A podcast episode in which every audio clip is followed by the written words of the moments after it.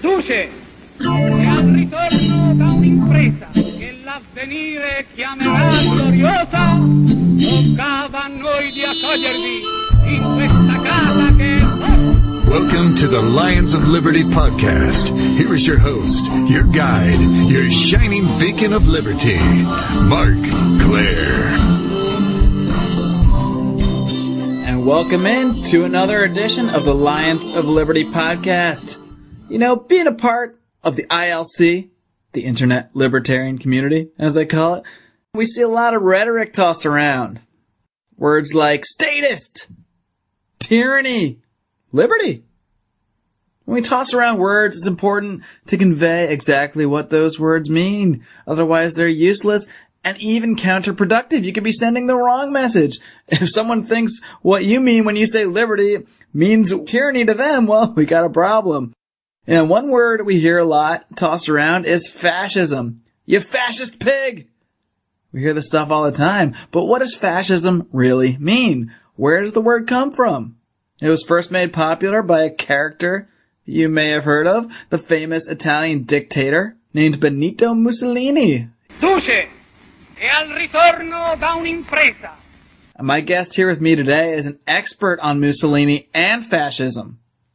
He is a professor of Italian at Bowling Green State University. He is the author of seven books, primarily focusing on the historical, economic, and social factors influencing Italian culture. And he is here with me today to discuss his latest book, Economic Fascism, Primary Sources on Mussolini's Crony Capitalism. Professor Carlo Celli, welcome to the Lions of Liberty podcast. Very happy to be here. And we're excited to have you on today to discuss this figure, Benito Mussolini, someone associated with this word fascism that we hear tossed around all the time. And I really want to get into what fascism means with you. But first, in reviewing your previous work, it seems like you mostly focus on Italian culture, cinema, art, that kind of thing. What was it that prompted you to research and publish a book on Mussolini and the economics of fascism? Well, I've gotten interested in the documents that really sort of formed the century.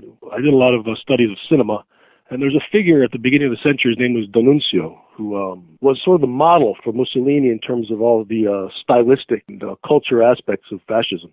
I have a degree in economics. I used to work in the banking industry, and I realized that these documents that Mussolini, actually what he said, what what the fascist dictator actually said about fascism, aren't available or were not before this uh, this collection.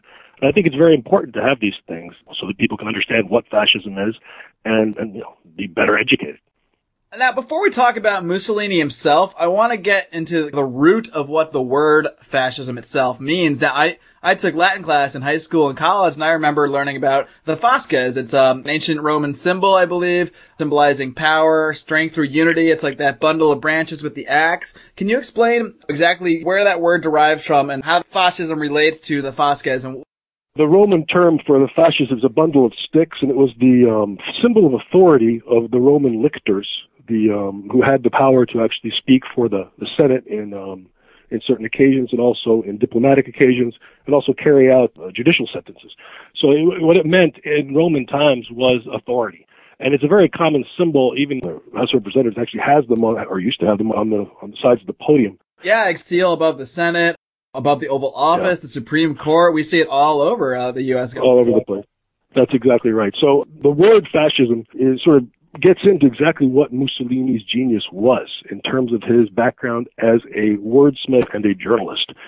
What he did is he took this term, at the beginning it sort of meant groups of soldiers, because uh, you have to realize that Mussolini, um, when he broke with the Italian um, Socialist Party, and he created his own um, own party, the Fascist Party, eventually, it was over uh, involvement in World War One. And so he needed some word in order to create what he wanted to do, which was sort of he had a socialist background, and he basically invented this this concept and this way of doing government, which he saw as a third way between capitalism and between socialism. So the origins of the word are in Latin and in Roman uh, imperial culture and government. And Mussolini, who was a journalist, that's very important to understand anything about fascism, anything about Mussolini, that he was basically a very, very able at creating words, at creating really out of thin air an entire political way of, of behavior, uh, a culture, which he adapted and which he you know, changed over the years according to whatever uh, situations he had. So uh, that's where the word comes from. It's uh, it's originally ancient Latin symbol of power, and Mussolini then took it to mean these uh, groups of soldiers in World War One and after who uh, fought together as sort of groups. So they, there were these fasci di combattimento, which means the combat groups. These groups became extremely important after World War One when uh, the Italians were in the uh, Treaty of Versailles negotiations, and they did not receive territories on the Adriatic coast in the present day of Croatia, particularly a city called Fiume, which uh, in Croatia I think is called Rijeka. These cities on the Adriatic coast had Italian populations, and part of the um, desire or the argument for the nationalists like Mussolini to go to war was to get these possessions, these old Venetian colonies on the Adriatic coast. And when that did not come about, they really followed that this leader I mentioned before, who was D'Annunzio, who went and actually occupied that city called Fiume, called Rijeka, and this is in you know, 1919, 1920. Mussolini then basically, once D'Annunzio was expelled, there were, you know, League of Nations uh, actions against them in order to make them adhere to the terms of the Versailles Treaty. Once that happened, Mussolini really took up the banner of uh, D'Annunzio in Fiume, which included a constitution which would eventually become what's called the Charter of Carnaro, which include uh, basic tenets of fascist government, which would be the creation of corporations, of labor corporations, which Mussolini eventually would want to have replace the Senate. So instead of a uh, you know a, um, a representative body, House of Representatives, and a Senate, he would have a House of Representatives, and then he would have a Chamber of Fascists and Corporations. The term then is from that origin Latin. Mussolini then goes on and assumes a lot of the theater that D'Annunzio developed in that town. These include the Roman salute, which was later then adopted by the Nazis as well, the uh, wearing of black as a uniform, and even the um, skull and crossbones insignia, which were actually the uniforms of the Italian shock troops in World War One, which were later copied by the SS. So you can see sort of a train of theatrical and cultural, you have to call it plagiarism, from D'Annunzio to Mussolini, and then eventually to Hitler, who Mussolini came to power in 1922. Uh, Hitler comes to power in 1933, and one of the first things Hitler does is he goes down, takes a train to Venice, meets Mussolini, and you know asks him exactly, "What do I do?" Uh, that's the story. What are the trappings that I need to come to in order to have a fascist state? And Mussolini, who by that time had been in power for 10 years, and uh, stories are coming out now that he had actually funded a lot of Hitler's early political activities by giving him a large sum of money for the translation of Mein Kampf. Uh, you see then a, a trail from Mussolini, World War One, D'Annunzio, Mussolini getting power in 1922, creating a dictatorial state in 1925. They passed a law in which they could have a supermajority in the Senate. And once that happened, from 1925 until he was deposed in 1943, the fascist regime was what Mussolini said it was. You mentioned the Treaty of Versailles. Can you describe a little more the economic and political state of Italy post World War One? What kind of shape was the country in that allowed for the kind of climate that would, you know, allow someone like Mussolini to rise to power? The climate in Italy after World War One was uh, very, very, very tense. You have to realize that the, there was just had been the Bolshevik Revolution in Russia, so the moneyed classes in Italy were extremely nervous about their situation.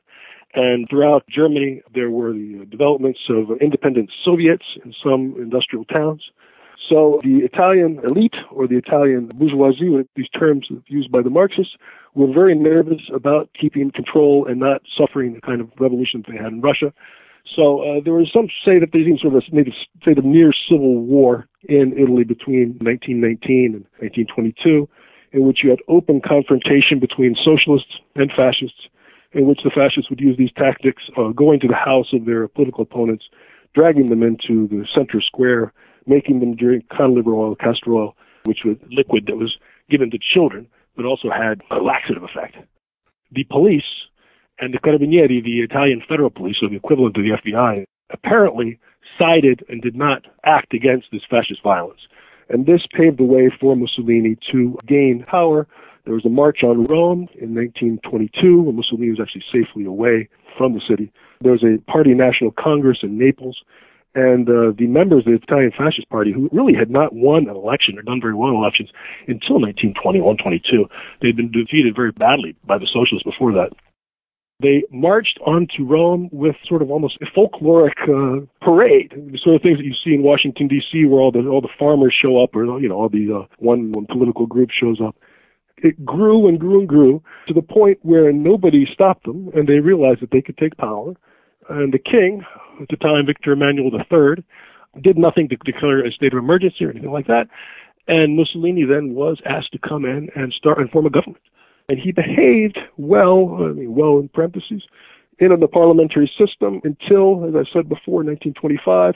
The turning point would be 1924 when they murdered a um, socialist deputy. His name is Matteotti. If you go to any Italian town, one of the main streets in any town is Via Matteotti in memory of this assassinated parliamentarian. The story is that he either had to take responsibility for the actions of the fascist squads or face expulsion and he decided, of course, to take power and become the dictator of Italy. This began also a personality cult where uh, Mussolini tried to change the culture of the country, tried to emphasize its unity, its uh, Romanness instead of Italianness. He instituted all of these youth groups, the Sons of the She Wolf, the Balilla, which is sort of a Boy Scout organization, and tried very hard to change the way Italian culture worked. And one of the fascinating things that I learned from the book is that Mussolini, despite having all of this power, despite being an absolute dictator, and being able to control almost every sector of the economy, if you look at the economic statistics in terms of the great battles, which were his main goals, he wanted to have a stronger demographic growth for the country. Uh, he wanted to have the economy be more self-sufficient. The word he uses is autarky. Many of these things actually had very, very little effect.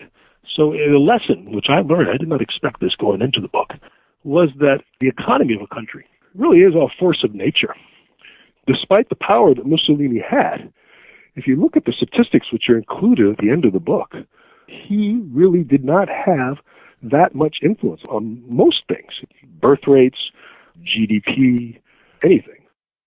That's a really interesting observation because I do notice throughout these, uh, reading these documents, he really loves to focus on statistics. He's constantly putting out all the statistics of the past year or what have you, and then pointing out his vision of hire this way, or we should produce more grain, or we should get more minerals here. He really is just the epitome of a central planner. He has all these grand visions of exactly what Italy should be, uh, makes all these decrees, and, you know, at the end of the day, the economy just does what it's going to do and everybody makes their own decisions based on what they have to do in their life. And these dictatorial decrees end up having very little effect. I think that's a very, you know, fascinating thing that you point out and something that I also kind of thought when I was going through the book. The statistics that he cites, and I say some of this in the introduction, some of them are blatantly are false, where he cites whatever the debts are, the, the amount of money in circulation. It's very, very difficult to know who to believe in these cases, uh, whether Mussolini's statistics were a little bit closer to truth or the ones which were produced after the war, which was obviously a backlash against the fascist regime, are much more accurate. That's a question which, you know, which would have to take a much more detailed study. But the point about Mussolini not having that much influence over the basic essence of the Italian economy It is a very important one.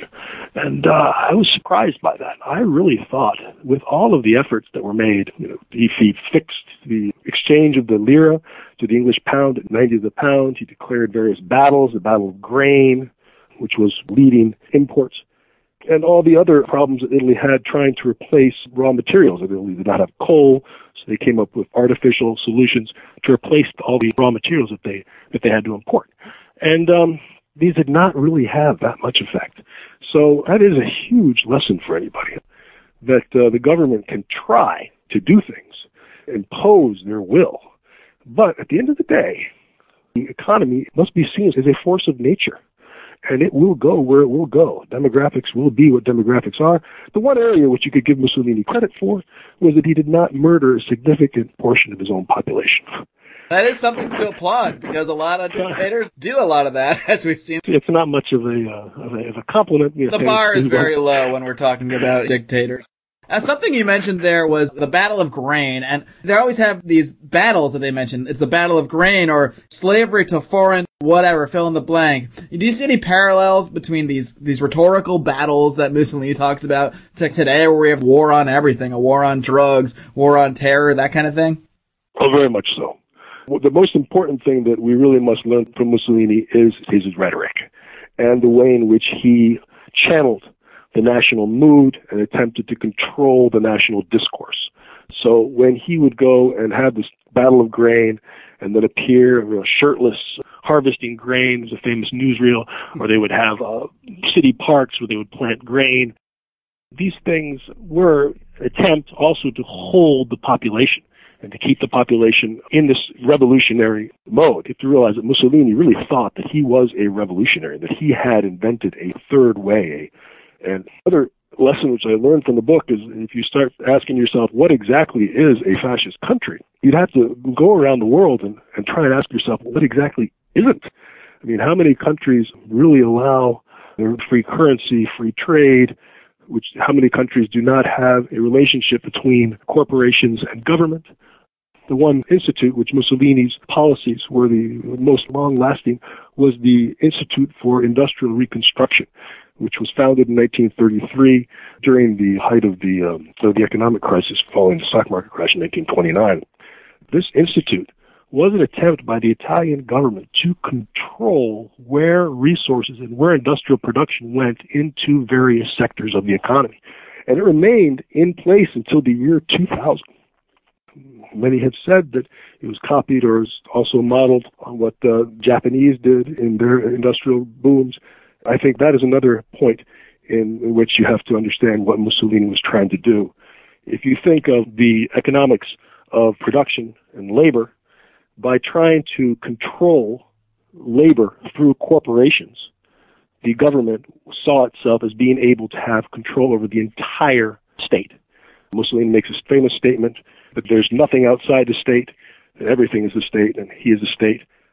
He also makes these statements about social justice, about many other things that kind of spiritual take on the state. He seemed to portray the state as a, a, spiritual collective of all the individuals of the society. And one statement he made was how the preference of individuals or the needs of individuals should never supersede the needs of the state because the state represents all the individuals. It's very similar to what we hear today in justifications for just about any government policy.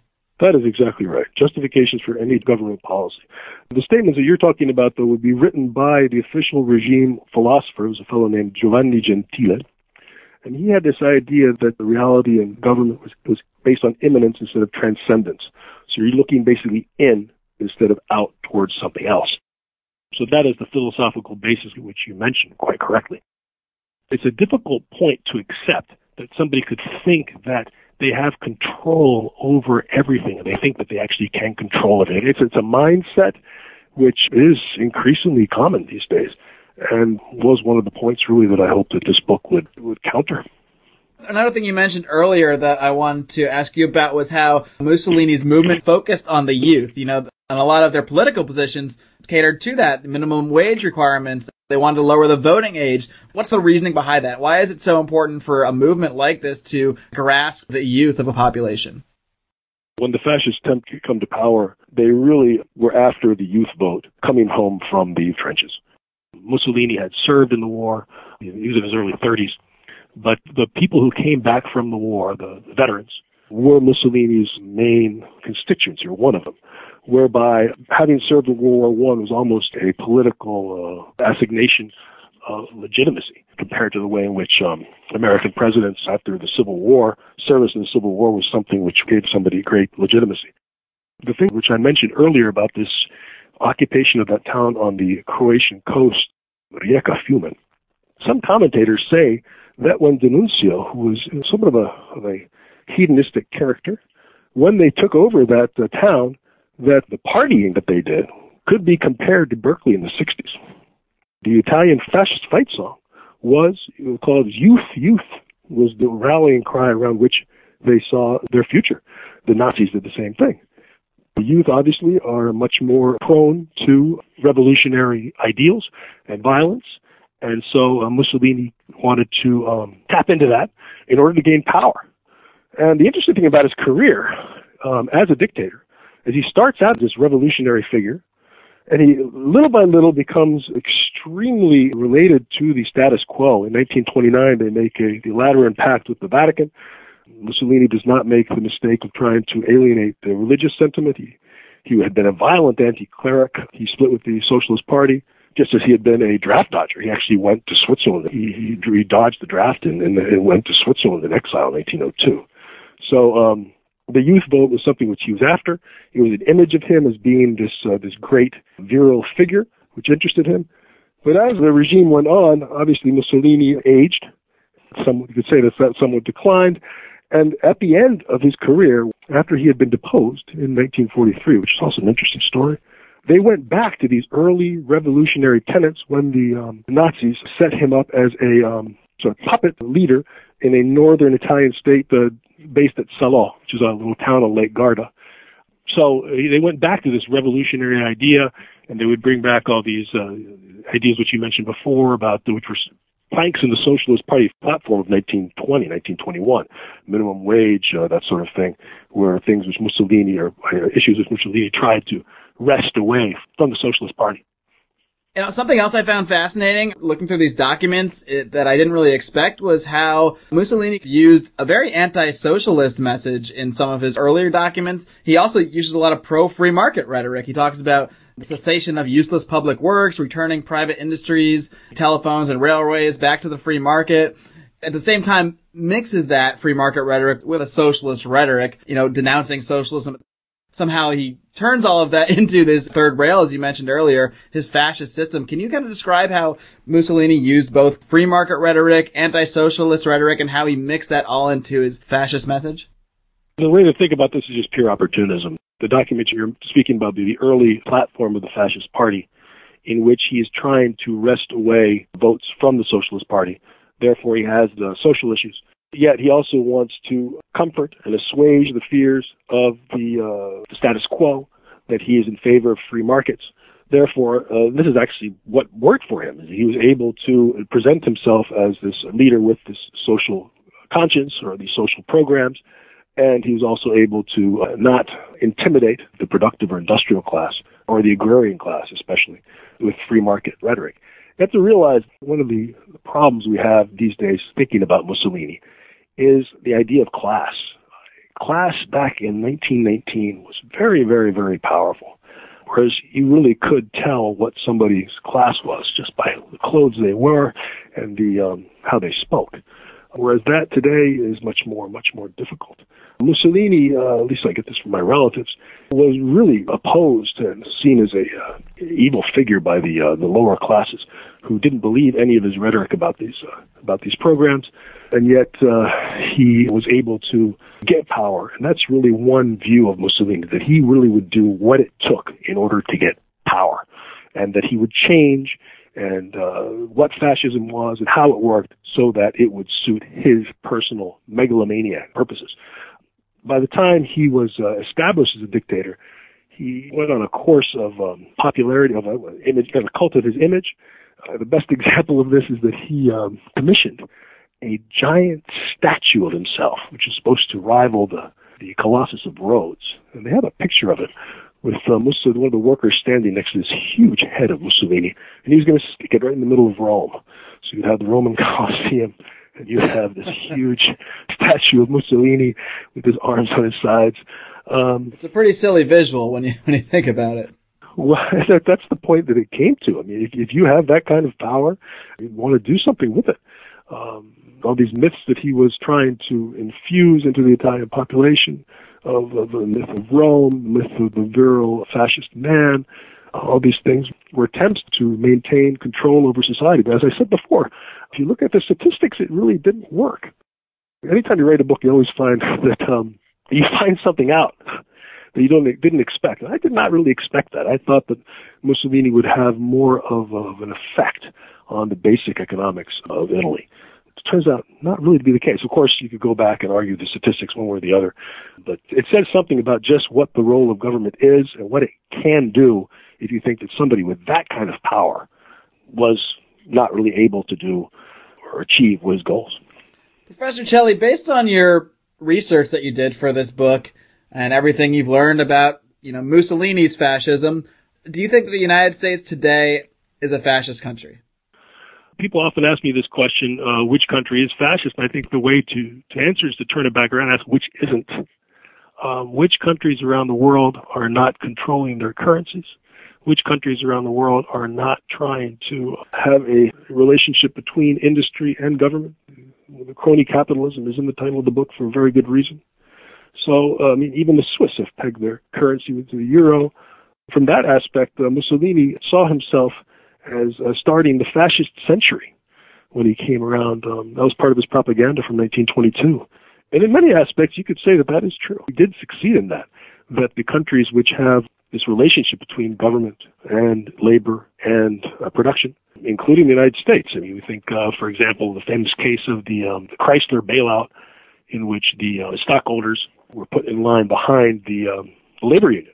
These are actions which, uh, on the surface of it, would be a way to think of following Mussolini's um, policies, in which you want to control labor and also control production.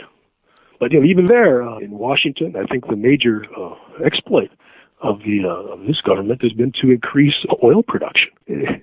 For all the talk about uh, what the uh, Democrat Party wanted to do in these uh, in these last term for president, what happened was something which is part of the economy, which was out of control, really, or something which was not seen as a, as a goal to be um, sought by the government.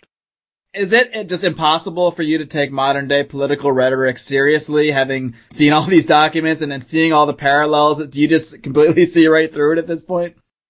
That really was the other result of doing this uh, this book. I've become extremely interested in rhetoric and in the way in which education really should be conducted. And I, I've come to the conclusion that the study of rhetoric and logical fallacies is fundamental for any educated people. That's what Mussolini teaches. That he was able, through the creation of words, to make a third rail movement which has had incredible influence throughout the world. And this was done basically just on, on rhetoric. These words that he created, like the axis is his word, axis of evil, which was then, you know, adopted later on in, the previous administration in the United States. Um, so yes, I think that that's what my next uh, works are about. Um, it's one of the things that strikes you about Mussolini is that uh, there are very few policies or statements which you cannot find completely contradicted in, in his works. So that uh, you wonder, as a pure politician, did he believe in anything other than his own power? And it seems like the same thing we could say for our current politicians that we see today. Professor Carlo Celli, thank you so much for joining me today. Before I let you go, where is the best place for our listeners to find this book as well as all your other works? And I have a website, which is www.controlwords.org. And I am writing two books which were inspired by my study of Mussolini, described on that uh, website, uh, controlwords.org. And that's what I'm working on now. Well, we definitely look forward to that. And we'll have to have you back on when you come out with some of those other works you're working on. Professor Carlo Celli, thank you so much for joining us today in the Lions Liberty podcast. It's been a pleasure. Well, thank you very much. Thank you. And we will be back after a word from our sponsors. This podcast is a member of the Place to Be Nation family. Visit us at theplacetobenation.com, your pop culture home. Agree to disagree. Yeah, it's a radio show we have on thenewamericanmedia.com every single Friday at 4:30 p.m. Pacific. Join the show. What do we talk about? Politics, religion, and spirituality. Basically anything you're not supposed to talk about in a bar. You're not supposed to have these conversations inside of a bar, but we have them every single Friday at 4:30 p.m. Pacific Um, on thenewamericanmedia.com. Join the show, offer your opinion, and let's agree to disagree, but let's have a good conversation. This is Glenn Jacobs, and you're listening to the Lions of Liberty podcast. Here is your host, your guide, your shining beacon of liberty, Marc Clair.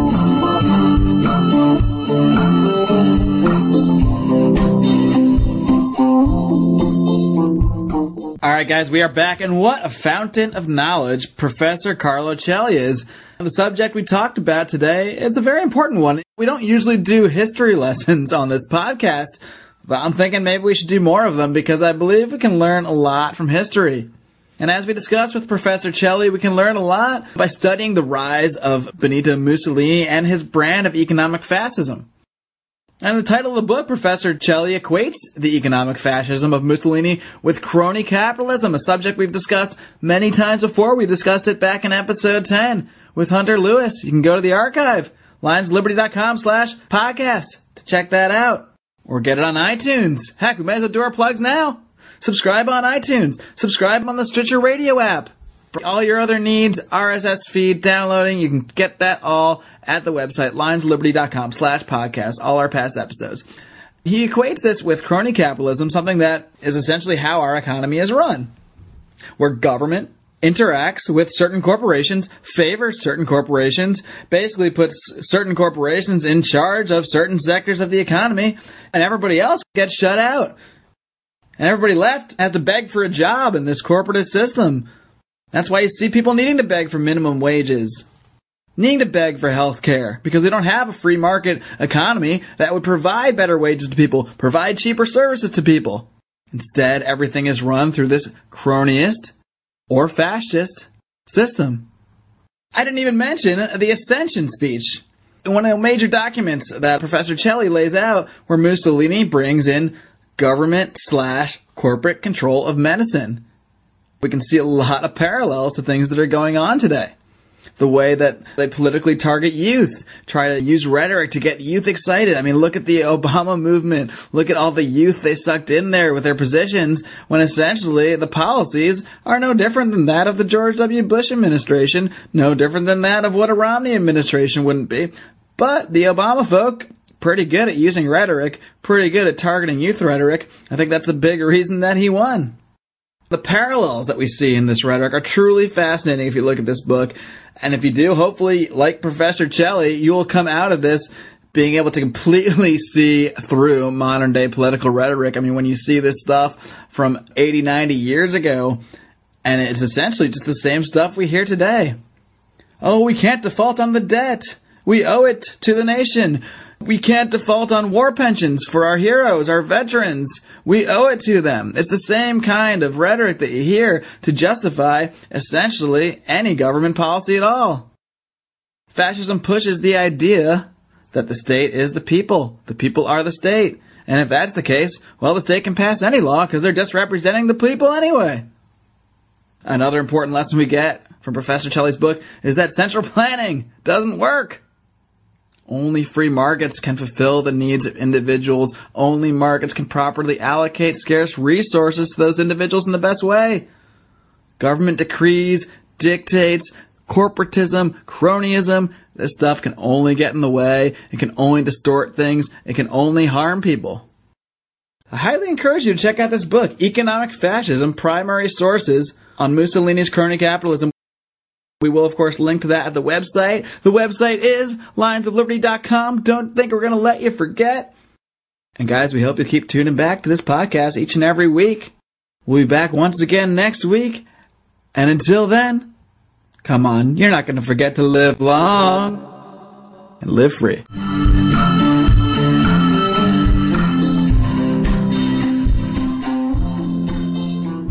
Skorzeny from a mountain crest Sprung Mussolini with commando finesse While Romano boogie woogie down the Waffen SS Heinrich Himmler thought Romano was Satan possessed.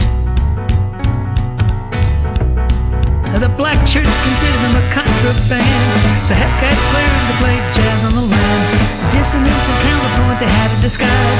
To play what they loved they had to improvise. To hear him hit the blue notes and close after midnight it was catch as catch can Hey Romano Mussolini's All-Star Band